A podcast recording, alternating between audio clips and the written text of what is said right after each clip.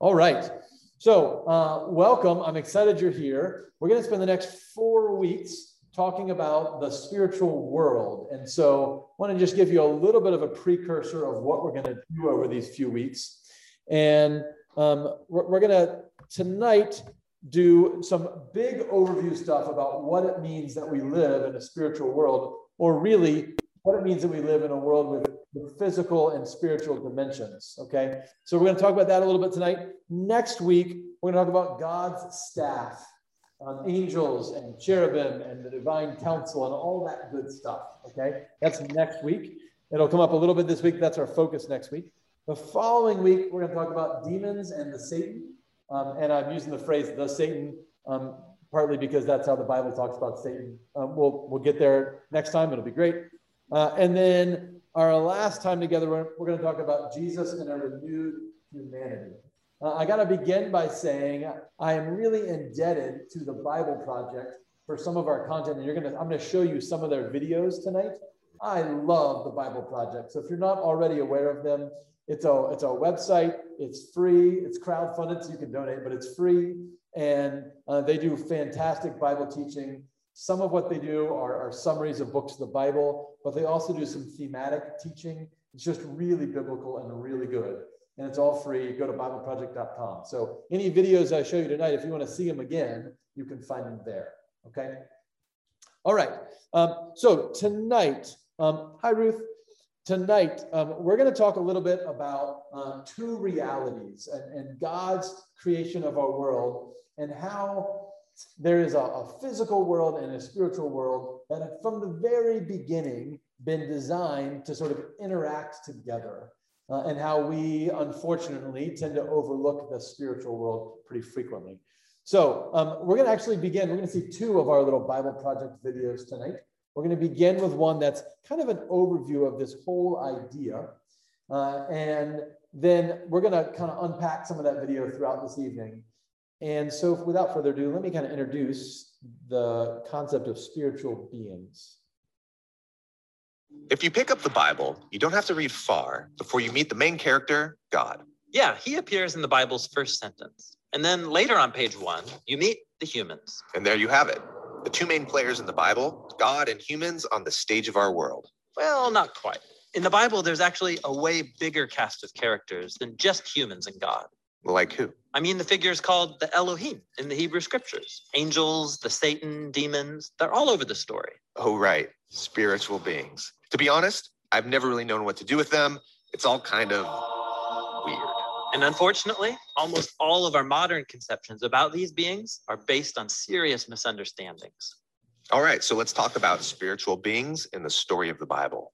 So, first thing we have to do is reorient ourselves to how the ancient biblical authors saw the world. On pages one and two of Genesis, God brings order to a watery wilderness, separating the skies above from the land below.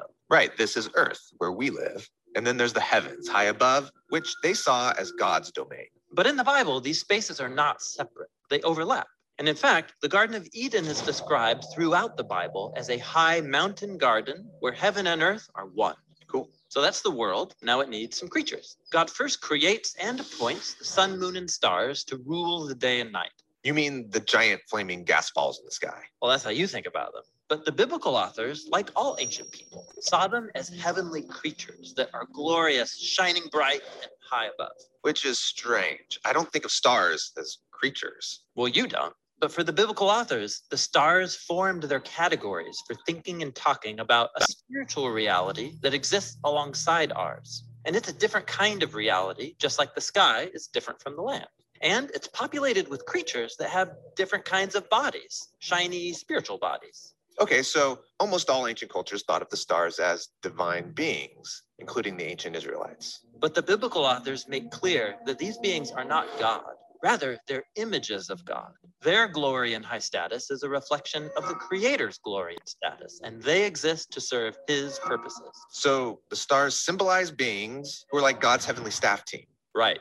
Now let's go back because after God appointed the heavenly host, he also appointed another type of creature. The humans. Yeah, in Hebrew they're called Adam, which sounds like the Hebrew word for dirt because that's what they're made of. So glorious rulers above and hairy sapiens below. But then comes the great twist. God tells the lowly humans that they are to rule all of creation.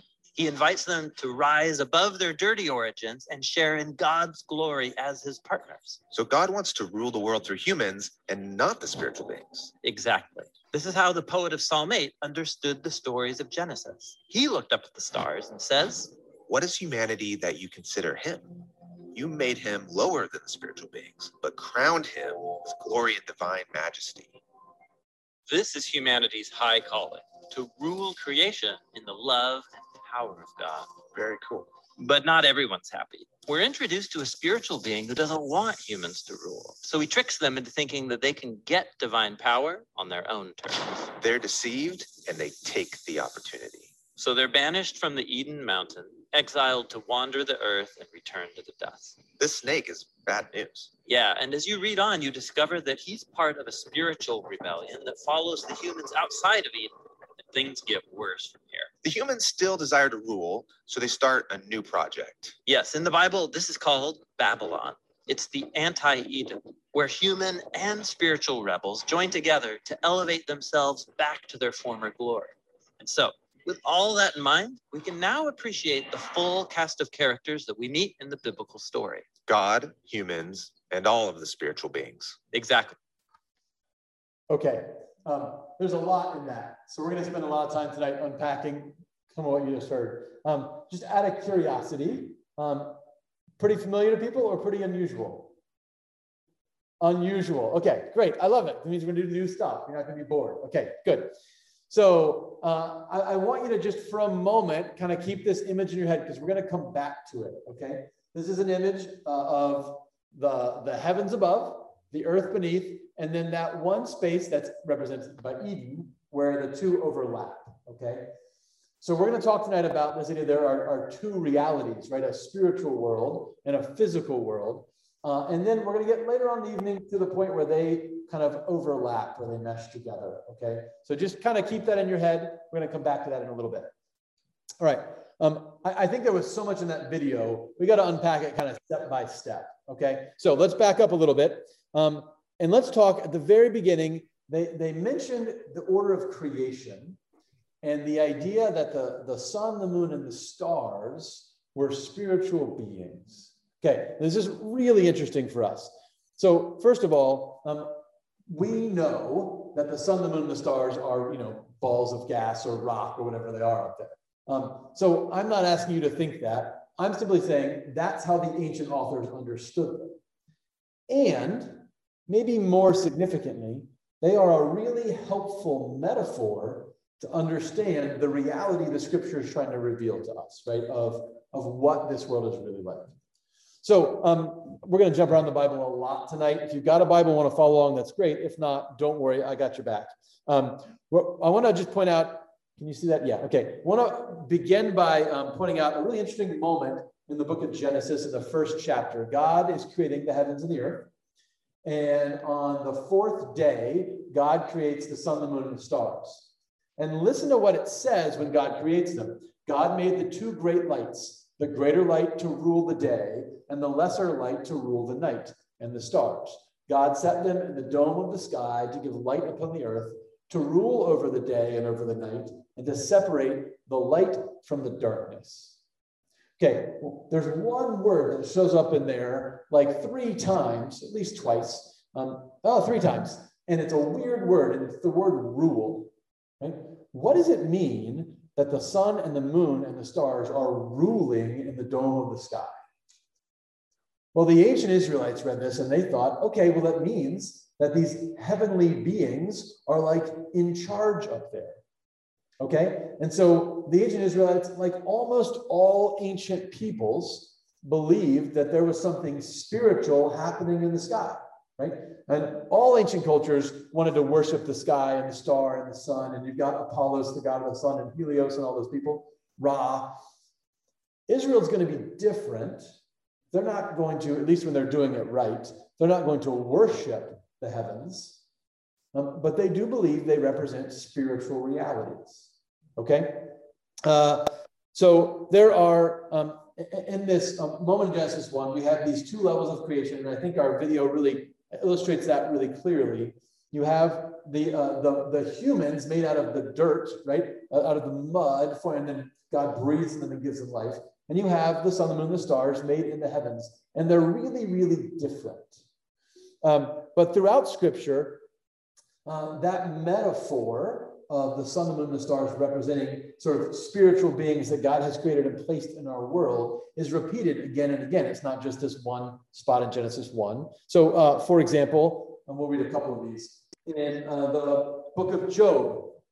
Hold on, I don't have a, I got a handheld microphone. I go my Bible. All right, I'll speak loud for just a second.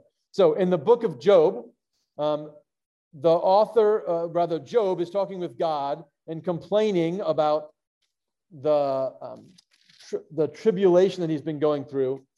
And um, the Lord answers Job out of the whirlwind, and he says, Where were you when I laid the foundation of the earth? When the morning stars sang together, and all the heavenly beings shouted for joy. The stars and the beings in heaven are all shouting for joy, right? They're kind of the same idea. There's this host of heavenly beings, kind of represented by stars, that are part of God's creation. Uh, we won't read them all, but we have, for example, in Psalm 148, you know, praise him, all you sun, moon, and shining stars, praise him, you heavenly host above, right? So, this idea that there is this whole dynamic of spiritual beings and creatures that God has made runs throughout the scriptures. And we have it in the New Testament as well. Um, we talk about them as angels very often, right? And we're going to talk about angels, but I'm not going to go that far yet. I just want to call them spiritual beings tonight, okay? We'll get into what angels means next week. Um, all right, uh, there are good and bad spiritual beings, right? And this isn't news to us in Scripture. We see angels that serve God, and we see in the New Testament demons that are oppressing people, right? And of course, we uh, read about Satan in the Scriptures, and so it's not a surprise to us that there are good and bad spiritual beings. Um, but this is going to be a really important point in understanding the, the broader idea of these two realities. So God's original design um, was not um, that the, the spiritual world and the physical world would be completely separate and different. They were going to be connected, right? Uh, and, and, again, the, the stars and the moon and the sun are a really helpful metaphor in this. We can see them, right? I mean, during the day, you can see the sun. At night, you can see the moon and the stars.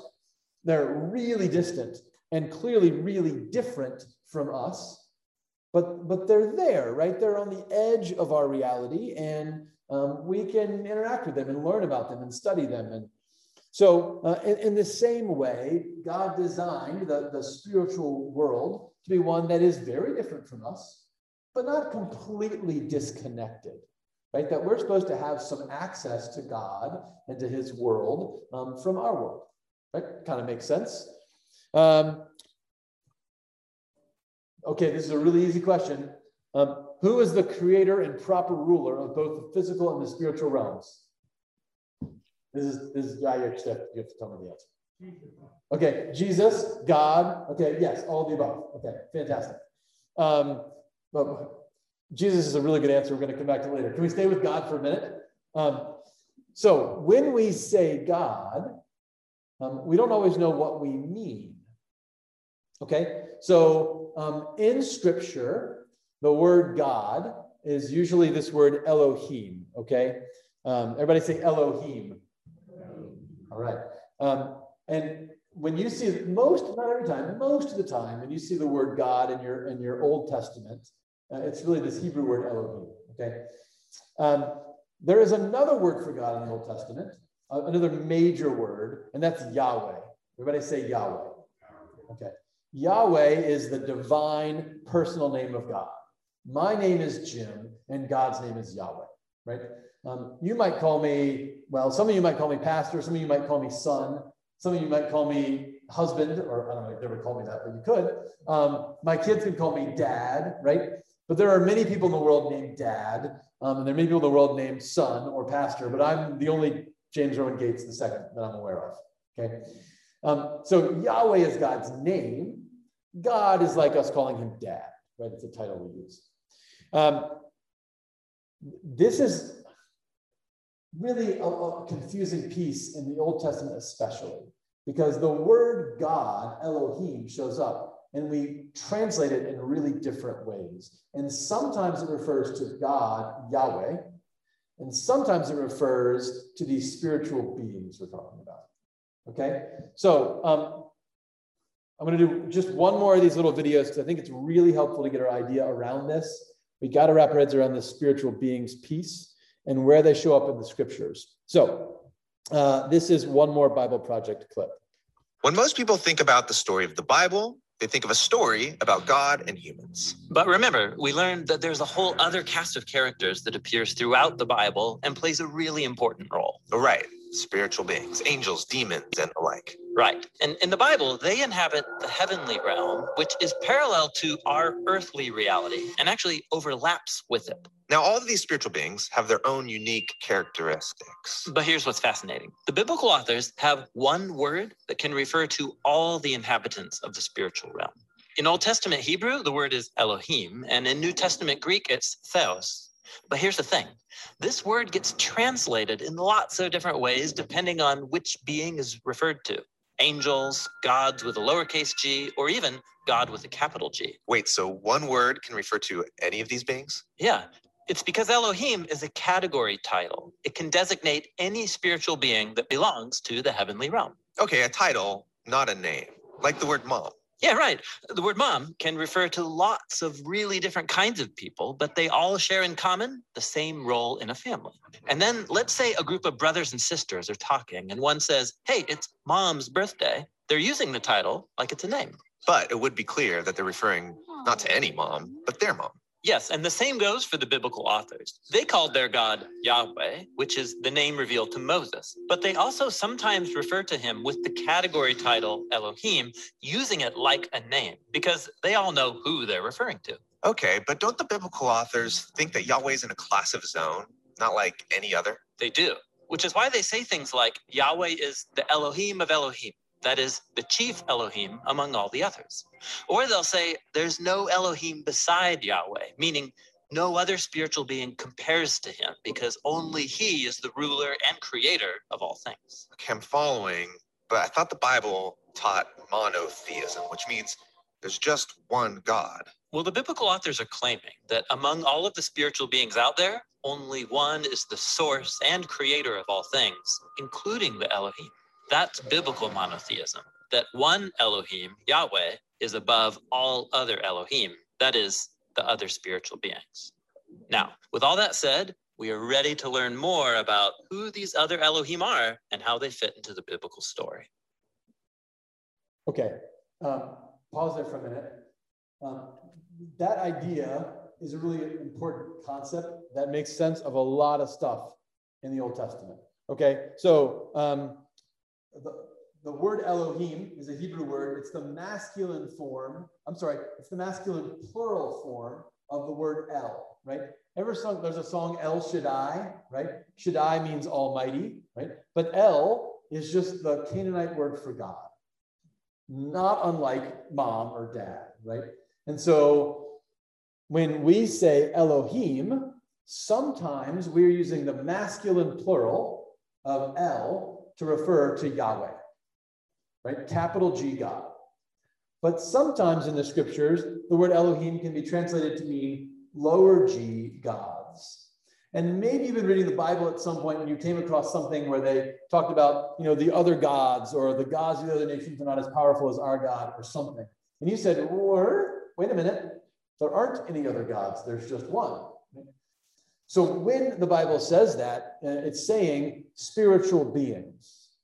Sometimes the Bible talks about sons of God, like in Genesis chapter 6. There's a really interesting bit we'll talk about later where the sons of God sleep with human women, the daughters of men, and have children with them. And the sons of God is the word Elohim, right? And it means spiritual beings, not Jesus, the Son of God, and not Yahweh, right? But these lesser spiritual beings that, that Yahweh has created. Uh, sometimes we see holy ones, etc. So this little confusing, but kind of an important idea for us. So, um, for example, Deuteronomy chapter 10, verse 17 says, and this is, I'm doing some of this in Hebrew to make sense. For Yahweh, your Elohim, he is the Elohim of Elohim and the Lord of Lords, the great El, as in El Shaddai, mighty and awesome. Okay, are we tracking a little bit about what this word means? Um, part of the idea behind the use of the word Elohim is that um, there is this great spiritual reality that God is king over, just like he's king over our physical reality. Okay? And, and so all of these little spiritual beings um, exist to serve God like we exist to serve God. Okay. Um, we are not going to do all of that stuff right now. Whoa, stop. Most people... No, don't do the video again. Come on, Mr. Computer. There we go. Okay. Um, so I, I, think they did a good job explaining this in the video, but, but just to make sure, um, we do believe that there are other spiritual forces other than God. We don't believe any of them are comparable to God, right? Um, just like, I mean, this is a really bad analogy, but I, I'm, I'm pretty sure that like Vatican City has some kind of military force, right? Vatican City is a one square mile, smallest country in the world. You can't really compare their 12 security guards to the United States Army, right? I mean, it's just silly. But technically, they have a military, right? So, in the same way, you, you can't really compare angels and demons to God, but technically, they're all of the same category of spiritual being. Are we together on that? Okay, let me, let me just pause for a minute um, and let me make sure we're tracking questions about this idea of these sort of spiritual beings that run throughout scripture and the spiritual reality they have and our physical are, are we on the same page? Do you have questions about that before i keep going? Be brave if you do. Okay. Say jim. Yep go ahead ruth. Jim. Oh um, there was a lot of mythology that was included in some of the first scriptures but it, it seems like there was also a struggle uh, to attain um, monotheism.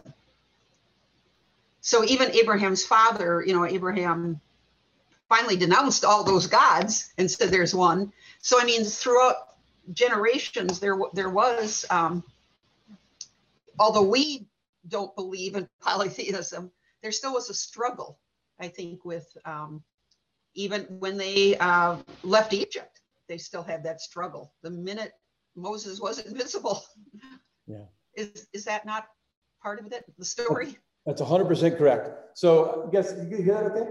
Okay, great.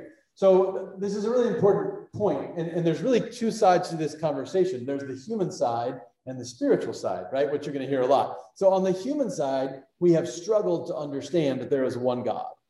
And um, we sort of naturally look around and say, well, you know, there's fire, there's got to be a God of fire, and there's mountains, there's got to be a God of mountains, and there's water, there's got to be a God of water. And we've imagined in almost every human culture that sort of polytheistic worldview where all of the gods were sort of like slightly stronger, faster, more powerful versions of humans. And so if you read most um, mythology, you know, Greco-Roman mythology, for example, is what I'm more familiar with, they kind of all sound like people, right? Just really strong, fast, powerful people. Um, and they do, you know, they make the same horrible decisions that people make. So um, from, a, from a human perspective, we always struggle with that. The question is, why have we always struggled with that? Well, the spiritual conversation would be, well, there are spiritual beings who have helped us struggle with that, right? Um, that, and we're going to get into this just a minute, but, but God's vision was for the, the physical and the spiritual to be united in a really healthy, wonderful way. It was not in fact, we rebelled together. And the fruits of that rebellion were that all of those spiritual beings that really do exist, um, some of them ended up leading us to believe that, oh, we should worship fire, we should worship water, we should worship spirit, right? We got confused about who was God and who wasn't.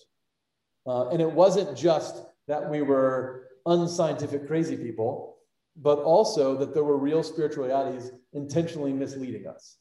Right? The obvious one being the serpent in the garden. Yeah.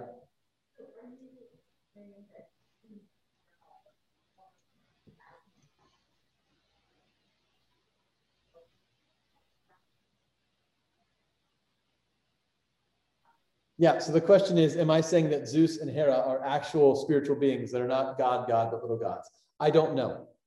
Um, and and, and I, I don't mean that flippantly. Um, the Bible's not clear. Um, there are absolutely times where scripture says things um, like, hold on, like Deuteronomy chapter 32, um, where um, we get the impression that all those fake gods are um, idols, right? So Deuteronomy chapter 32, verse 17, or verse 16, they made him, je- they're talking about Yahweh. They made him jealous with strange gods, with abhorrent things they provoked him. They sacrificed to demons, not God, to deities they had never known, to new ones recently arrived whom your ancestors feared. So there you get the impression that those fake gods are actually spiritual beings that are just opposed to God. But we also have the opposite in scripture, right? So we have scripture talking about how idols are handmade statues that can't speak and aren't real and are no gods whatsoever. So there's a tension, right? And, and I think part of the answer is going to be to say, no, we don't think that every time somebody made up a fake god, it was actually a spiritual being that they were misinterpreting. But the spiritual beings that exist are invested in us, um, misunder, um, those ones that have fallen from God are invested in us misunderstanding who God is and worshiping them instead of Him. Yeah. No, good question. Um, so in that passage is read in Deuteronomy, um, the word demon is not Elohim. The word God is. So when it said they worship gods that you did not know, God's plural, that's Elohim. Um, I looked this up earlier, but I've forgotten the Hebrew word for demon at the moment. But it's not Elohim in that context. Yeah, good question. Yeah. Bob. How would a person who has read Genesis and many times in various translations ever been exposed to the word Elohim? Yeah. So the question is, how would somebody who's read Genesis and many times and many translations ever have gotten some of this stuff like the Hebrew word Elohim? You can't. Um, and, and, and this is unfortunately, I don't like to make a big deal out of translation, right? Because sometimes it comes across as like some of us have secret Bible knowledge from the Greek and the Hebrew that you can't have. But, but just like if you were trying to explain, if you were talking to somebody who was a Spanish speaker and you were trying to explain the phrase, what's up, right? Well, I don't know how that translates in Spanish, but it, it, I mean, I know you can say que paso is what's happening, but what's up, they might look up and be like the, the, the ceiling, right? So when you translate, unfortunately, you can't get perfect translations. You're always taking this culture's idea of a word and turning it into this culture's idea of a word. The other thing that's really challenging, um, we're, we're in the weeds, but it's a really interesting set of weeds for me. Um, you can translate a word literally, or you can translate it with its intent. For example, sometimes it's really clear the word Elohim means capital G God, as in Yahweh. And sometimes it's really clear the word Elohim means little g gods, as in fake gods or spiritual beings opposed to God. You could use the same word every time, and I would know using the same word every time, but I wouldn't know what the word means. Or you could use a different word every time, and I don't know it's the same word. That's the limit of the translation. Um, so yeah, it's it's hard.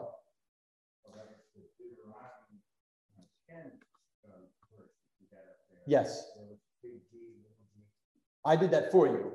But but in the English, it's just going to say God of gods, Lord of lords, you know, great God, mighty. It's not going to say Elohim and El and that sort of thing. Yeah. yeah. Hebrew. Hebrew. The Greek word is theos, but I'm just doing one language per, per night. Um, okay, so um, this is where it gets really important. That's some foundational information, right? But here's why it begins to matter a lot. So I want to think about where the spiritual realm and the physical realm come together. Okay? Um, and you already know one place because our video told us where's the first place in the biblical story where the physical and the spiritual realms come together? What'd you say? Garden of Eden. Okay, fantastic. Um, so, uh, just a fun fact, and I, I, will be honest, this detail I had never noticed before today when I was doing my research. Um, and sorry, in Genesis chapter 2, we get the creation story of the Garden of Eden. The, the second creation story is a little different from the first. Uh, and in uh, Genesis chapter 2, there is no water on the ground. right? So there are several problems that God is going to correct, correct in this creation story in Genesis chapter 2. Um, but one of those is there's no water, so nothing can grow. Okay? So God puts a river um, and he has it water the whole earth. And the river flows, this Genesis chapter 2, verse 10, a river flows out of Eden to water the garden. And from there it divides, it becomes four branches. And then it names the branches, and two of them um, are ones we know well the Tigris and the Euphrates, and two of them rivers we don't know as well. Um, really basic question What direction do rivers flow? Down. They flow down, right? So if you have one river that's flowing out of Eden and watering the whole earth, where does Eden have to be? Top, right? It's got to be up, it's got to be high. Um, so uh, Ezekiel um, uh, chapter 28 says, You were in Eden, the garden of God. You were on the holy mountain of God. Right. So we have this image of, of Eden being a mountaintop garden. I've personally not sure I ever made that connection before. Um, but Eden is this mountaintop garden from which water is flowing to the world, right? And it's supposed to be this place where the first stuff that God made, the heavenly being, spiritual realm, and the second stuff God made, the human earthly realm, and with animals and people, comes together. So, this is really important. From the very beginning, God's vision was that we would be united, right? That there would be this holistic, spiritual, physical union. Okay? Um, it didn't go well. We'll talk about that in a minute. Okay? But, but there are other points in the biblical story where um, God provides an opportunity for the physical world and the spiritual world to meet. Okay, um, one of those is the tabernacle, and, and later on the temple. Right, the tabernacle is that um, tent-like sanctuary that Moses is told to build by God on Mount Sinai. It includes the Ark of the Covenant, right, and it is the place you go to meet with God. It's like a thin place, right? Wherever it is, you can get to the spiritual realm and be in God's presence. Later on, Solomon builds the temple, right? And he takes the Ark of the Covenant, he puts it in the temple, and the temple replaces the tabernacle, and it becomes that place where heaven and earth, right, the spiritual and the physical realms meet. Okay? Um, that there are later points in Scripture where we begin to get the idea that God is not limited to just where the tabernacle or the temple is. But in fact, the spiritual and the physical may be all around us connecting if we have eyes to see it. So, one of my favorite stories is in Second Kings chapter 6. So, in, in 2 Kings chapter 6, um, this is a story of Elijah, not Elisha, the second guy, Elisha, not Elijah. And um, he is surrounded by the Aramean army. And he's got a servant with him. Uh, and in chapter 6, verse 15, it says, When an attendant of the man of God, the man of God is Elisha, when an attendant of the man of God rose early in the morning and went out, an army with horses and chariots was all around the city. His servant said, Alas, master, what shall we do? He replied, Do not be afraid, for there are more with us than there are with them. Then Elisha prayed, O Lord, please open his eyes that he may see. So the Lord opened the eyes of the servant, and he saw. The mountain was full of horses and chariots of fire all around Elisha. When the Arameans came down against him, Elijah prayed to the Lord and said, Strike this people, please, with blindness. I love that he says, please. Uh, so he struck them with blindness as Elijah asked. Uh, okay, the, the rest of the story is fantastic. I'd really like to spend a whole night on this story. But um, the, the, the key idea here, right, is that Elijah has the ability to know already, and the attend, his servant gets the ability to see that the spiritual world is not this distant thing only in Jerusalem, right? It's not limited to where the Ark of the Covenant is. In fact, there are spiritual beings that support God all around them, ready to serve God and serve them if they but ask, right? Um, but can we see it? Right? Do we have eyes to see what's happening? Uh, okay, um, Mike Klusendorf, where's the last place, the most important place where heaven and earth meet? You told me earlier. His name is Jesus. Okay. Um, so uh, I, I, hope this was a given, but if it wasn't, right? The, the miraculous part, oh, hmm, part of the miraculous story of Jesus, right, is that he is God, like the most important of the Elohim, the most important of the spiritual beings, and he is Adam, he is human, made of mud, right? And whereas we tried it in it didn't work out, and we tried it with the tabernacle, and it didn't really work out. And um, some of us could see, I mean, I couldn't, but Elijah could see a little bit. Finally, Jesus comes, and it, for the first time ever, it works, right? We have somebody who is fully connected to the realm of God and the things of the Spirit, and fully connected to the realm of earth and the things that are physical. Okay? Um, and, and it's really difficult to overstate how significant this is. So from Genesis 1 uh, to Jesus, God has been trying to unite his new creations, us, with this spiritual world that he designed for us to share. Finally, when Jesus happens, it becomes a reality. Right? It's finally, finally here. This is why Jesus says the kingdom of heaven has come near, right? Because the kingdom of heaven, where God lives, has come down to earth in, in Christ. Okay. Um, the goal from the beginning was that we would do this, right? So the goal from the beginning was that humans would be that place where the physical world and the spiritual world were united in service to God. So remember uh, in Genesis chapter 1, God makes the stars and the moon and the sun to rule the dome of the sky. And then he makes fish and birds and he makes animals and all that stuff. And then he makes humans and he makes us in his image, in his likeness. Doesn't do that, by the way, with the sun, the moon, and the stars. He makes us in his image, in his likeness. And then he gives us dominion over the earth. So um, all of a sudden, we get this idea that even though we were made last, even though we don't have whatever the spiritual beings have in terms of living forever and all those things, God has exalted us beyond what might be expected. That's why we were in Psalm 8, right? What is man that you are mindful of him, the Son of Man that you care for him? You have made him little lower than the angels. You've exalted him and given him glory and honor and put all things under his feet. Right?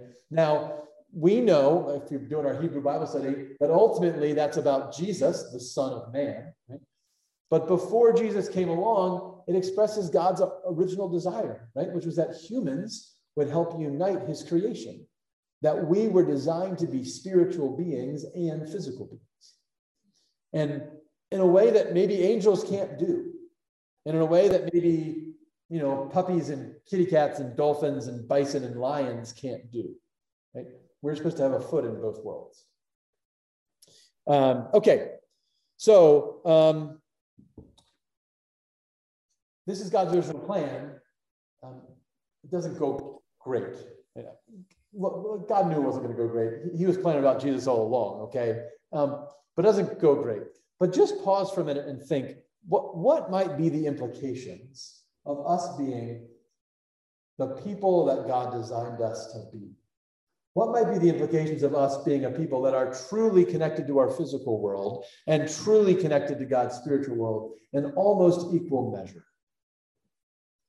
How would it affect how I view other people?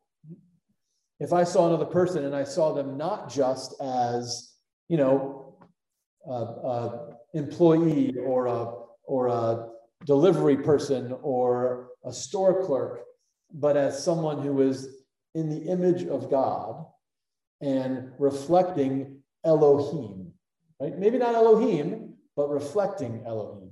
That would really, really change how I talk to that store clerk or that delivery, the pizza delivery guy. Or um, what if my body, my physical body, um, had spiritual implications?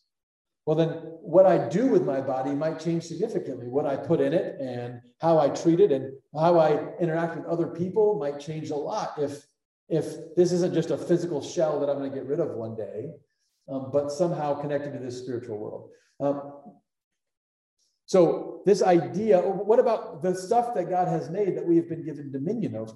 right? If our job is to take God's creation of the physical world and be the point where it connects to the spiritual world, then I might not be willing to throw my soda cup out of the car as I drive down the road, right? Because I, I have an obligation to bring this whole physical world into a connection with God that it can't make without me.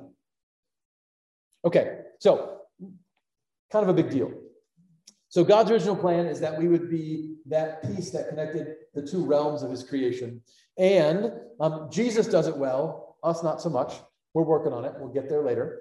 Um, but I want to talk a little bit. I want to end. Um, oh, I'm doing great by talking about where we went wrong. Okay, and, and, and that's going to lead us into the next couple of weeks.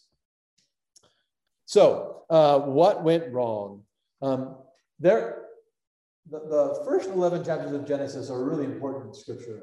And as I read them, I don't read them as history, I read them as theology. And they tell me um, really critical things about who we are, who God is, and what the world is like.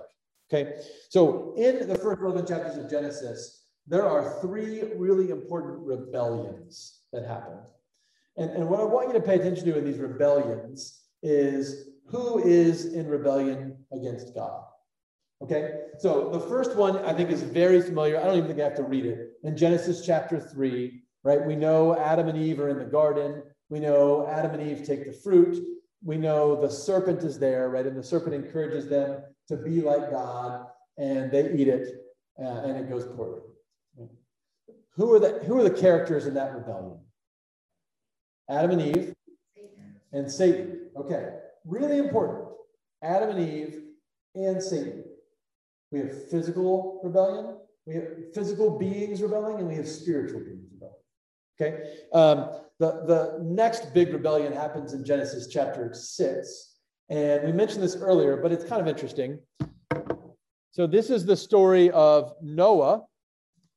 And just before God calls Noah, we get a description of what's going wrong.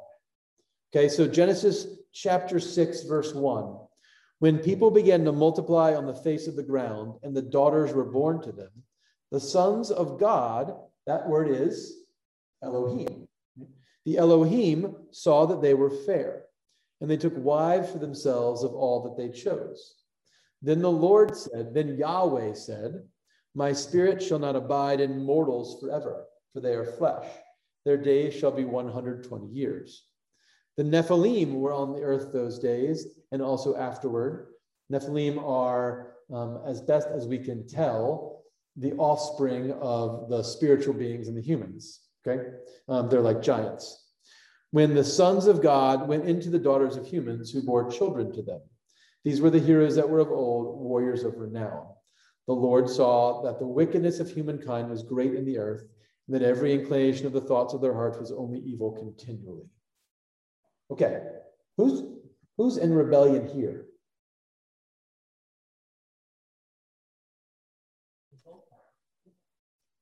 Okay.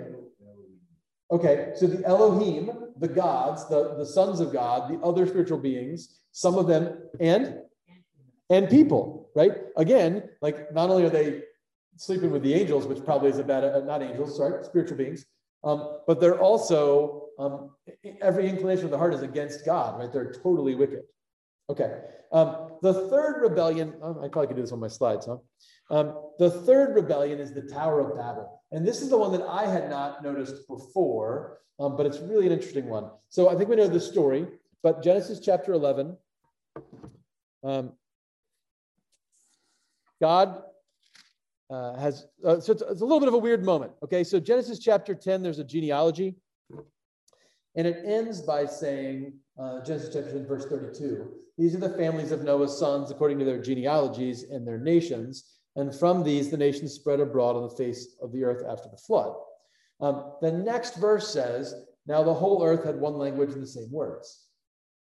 What? Doesn't make any sense, right? So, um, I, in the context of this story, I think we are to interpret that chapter 11 is going to explain how chapter 10 comes to be, right? Chapter 11 is going to explain how all these people spread out to the ends of the earth. Chapter 11, the whole earth had one language and the same words. And as they migrated from the east, they came upon the plain in the land of Shinar and settled there. And as they said to one another, Come, let us make bricks and burn them thoroughly. And they had brick for stone and bitumen for mortar.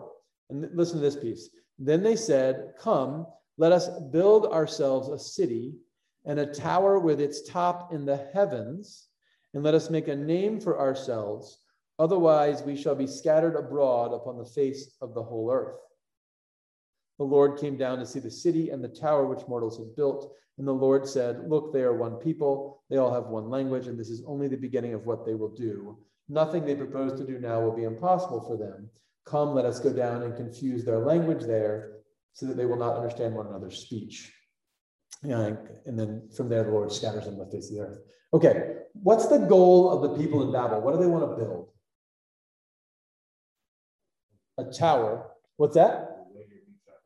A way to reach up into the heavens. Okay, a tower with its top in the heavens.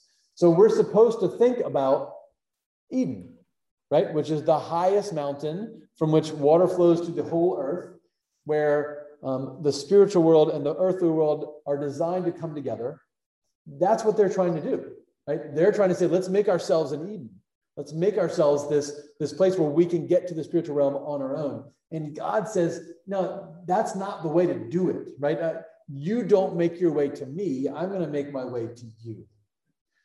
Um, so who's rebelling in this situation? Who, who are the bad guys? Humans. Okay. I have always read this story and just come away saying, yeah, is humans. Um, but uh, there are a couple of verses that maybe challenge that a little bit. Um, one of those is in that chapter earlier we read, chapter 32 of Deuteronomy.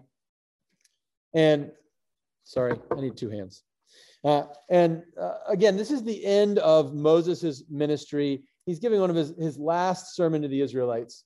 And he's talking about um, the, the early story of the people of God, right? He talks about um, verse 8 when the Most High apportioned the nations, when he divided humankind, he fixed the boundaries of the peoples according to the number of the gods.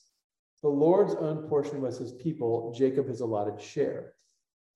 Okay, that line, when the Lord apportioned the nations and divided humankind and fixed the boundaries of the peoples, sounds a lot like Babel, right? Where God divides humankind and creates separate nations by languages.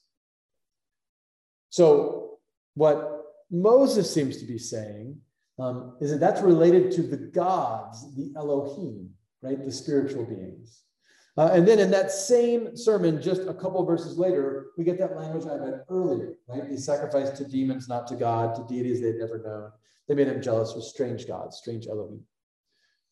So, um, really interesting idea. The Tower of Babel, not just a human rebellion, right? But a human and spiritual rebellion.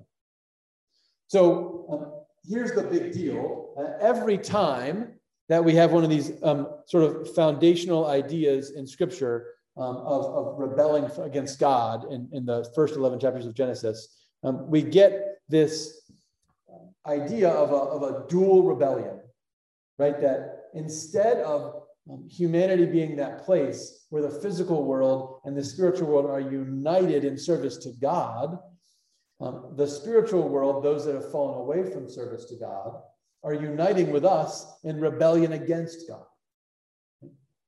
So we see it most clearly with the serpent and Adam and Eve, but we see it in chapter 6 and chapter 11. And I think we see it throughout our lives, right? I think part of the reality of our world is that when we are rebelling against God, there's almost always a physical and a spiritual component to it. Uh, so again, you know, if I rebel against God by putting a bunch of poison in my body, it's not just a physical act that has no spiritual implications, right? Um, it matters on the level of my spirit and maybe the levels of other people's spirits. Um, when we talk about addiction as a disease, right?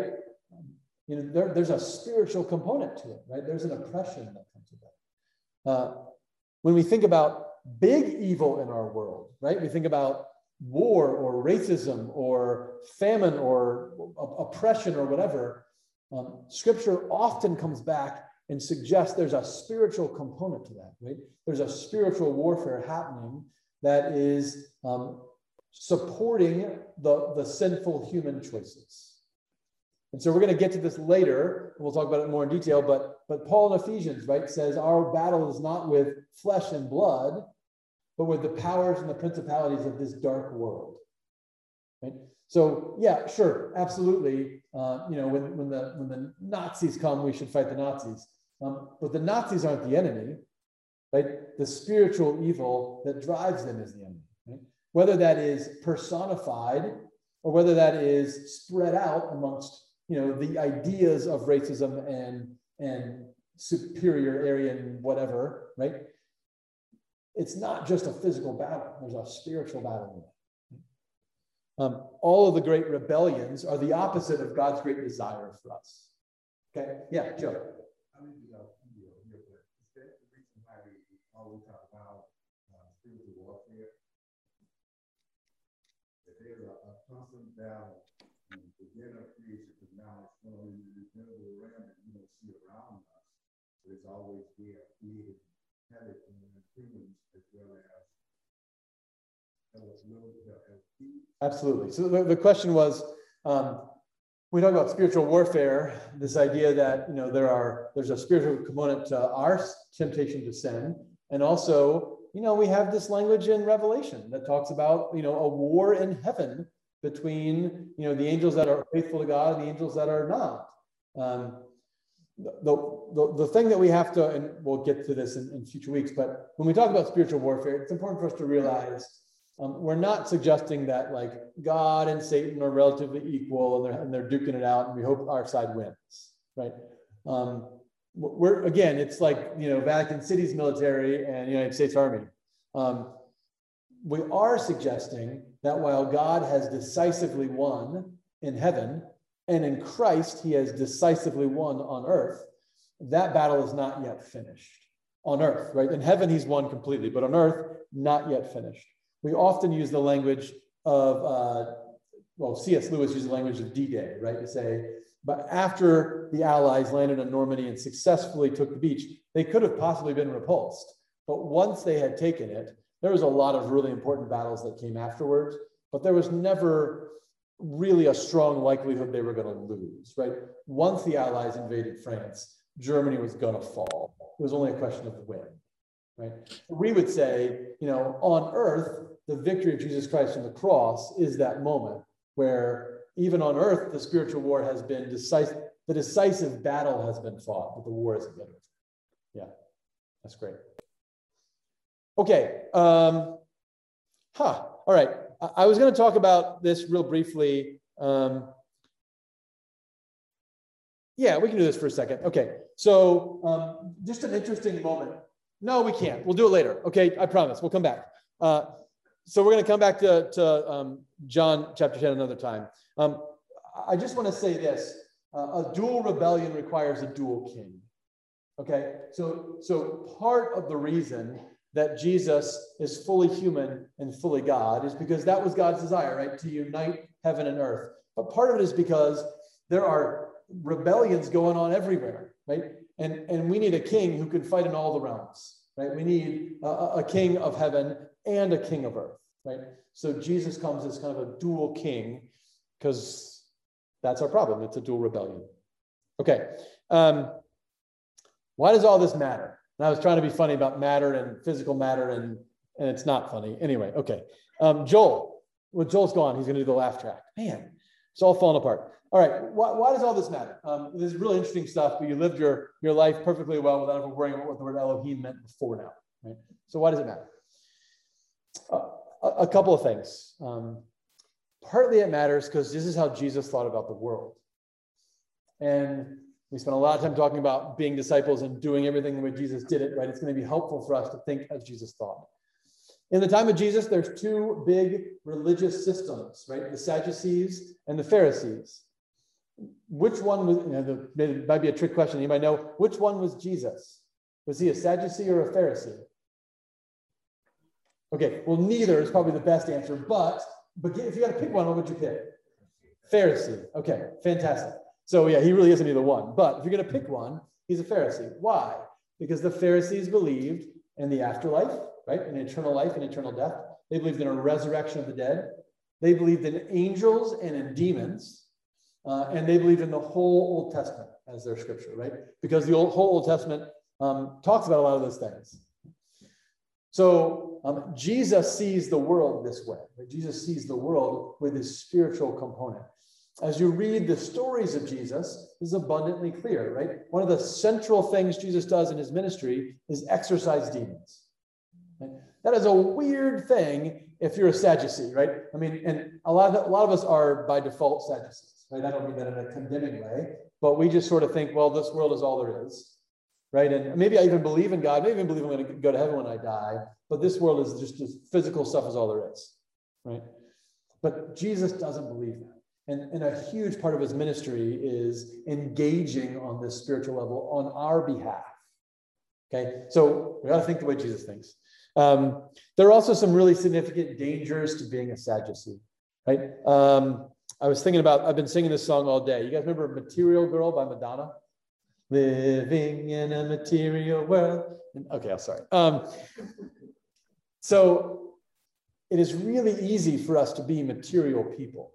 And I don't just mean it in the Madonna sense of things, um, but sure, I mean, in terms of gathering money and wealth and power and fame, sure, easy for us to do that. But it's also really easy for us to say, you know, this world is all there is. Uh, C.S. Lewis talks about the strategy of the, the spiritual forces against us.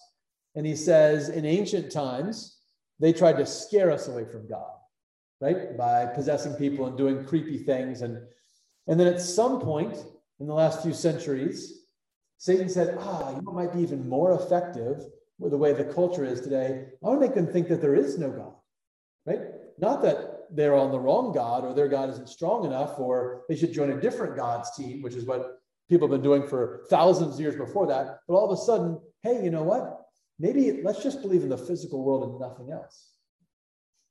And we've talked about it extensively, but there's a lot of problems that come with that, right? Um, and, and we miss out on not just eternal life when we die, but the life that God designed for us now, right? Where we get to live with the Holy Spirit in our hearts and be united with God and be on mission with God. And I mean, live with God in our heart.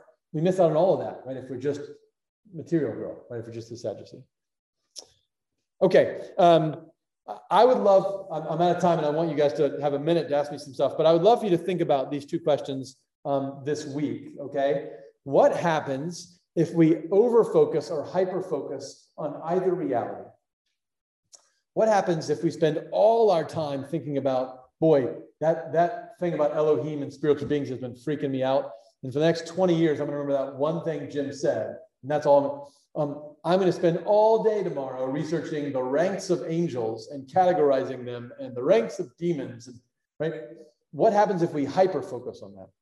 And the reverse, what happens if we hyper focus on the physical, right? And forget about the spiritual component in our world. Um, so what happens if we overfocus on one? And then the other question I want you to think about this week is how does one reality affect the other? We talked about that a little bit tonight, right? But how does one reality affect the other in good and bad ways? Okay. All right, I, am going to pause, and I, I, meant to pause earlier. I'm really sorry, I got excited about stuff. Um, what what other questions or comments do, do we have about this idea of sort of this two realities in the spiritual world? Are we tracking a little bit? I know it's a lot of new stuff. Um, questions or stuff that doesn't make sense right now that we can that I can answer? Yeah, Katie.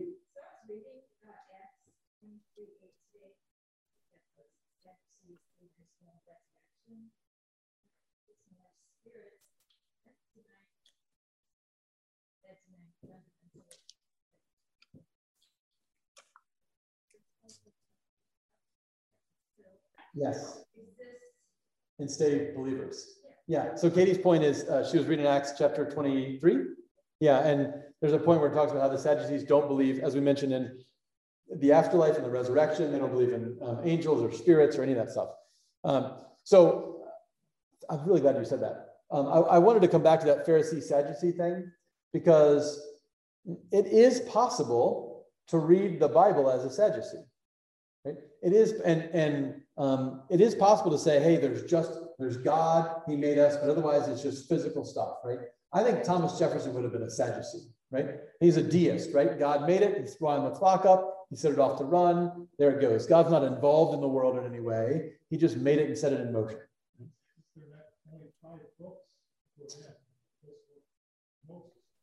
That's right. So the Sadducees don't have, they don't read the Psalms. They don't read the prophets. They don't read any of that stuff. That's right.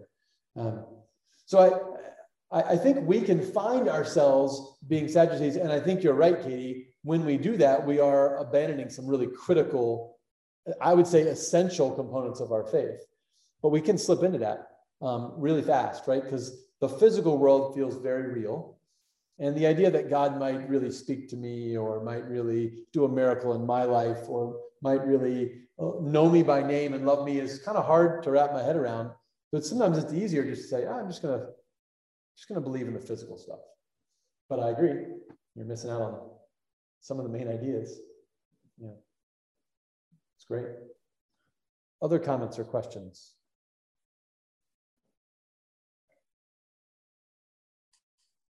Okay. Um, well, I'm out of time. So thank you so much for being here tonight. I want to do two quick things. I want to encourage you um, as you go about your week, keep these two questions in mind. What happens when we overfocus on either reality? How does one affect the other? And then um, I would love to have you join us next week. We're going to talk about God's staff, right? The angels and the divine council. So um, we'll get into the good guys in this conversation. Let's let's close in prayer. Gracious God, we are so thankful uh, that you believed and still believe that somehow in us, your creation can come together. We're so thankful, Lord, that you sent Jesus, uh, the dual king, to, to correct our dual rebellion and to unite earth and heaven. Uh, and that in Christ, we have the privilege of becoming just like him, but smaller. Uh, and so, even this week, God, we pray you'd help us to begin to see the world as you do, to recognize um, your heavenly realities around us, and to realize that we will have a role in um, inviting your goodness and your grace and your love and your presence into not just our lives, but into our whole world. Uh, we love you, Jesus. We thank you in your holy name, we pray. And all God's people said, Amen.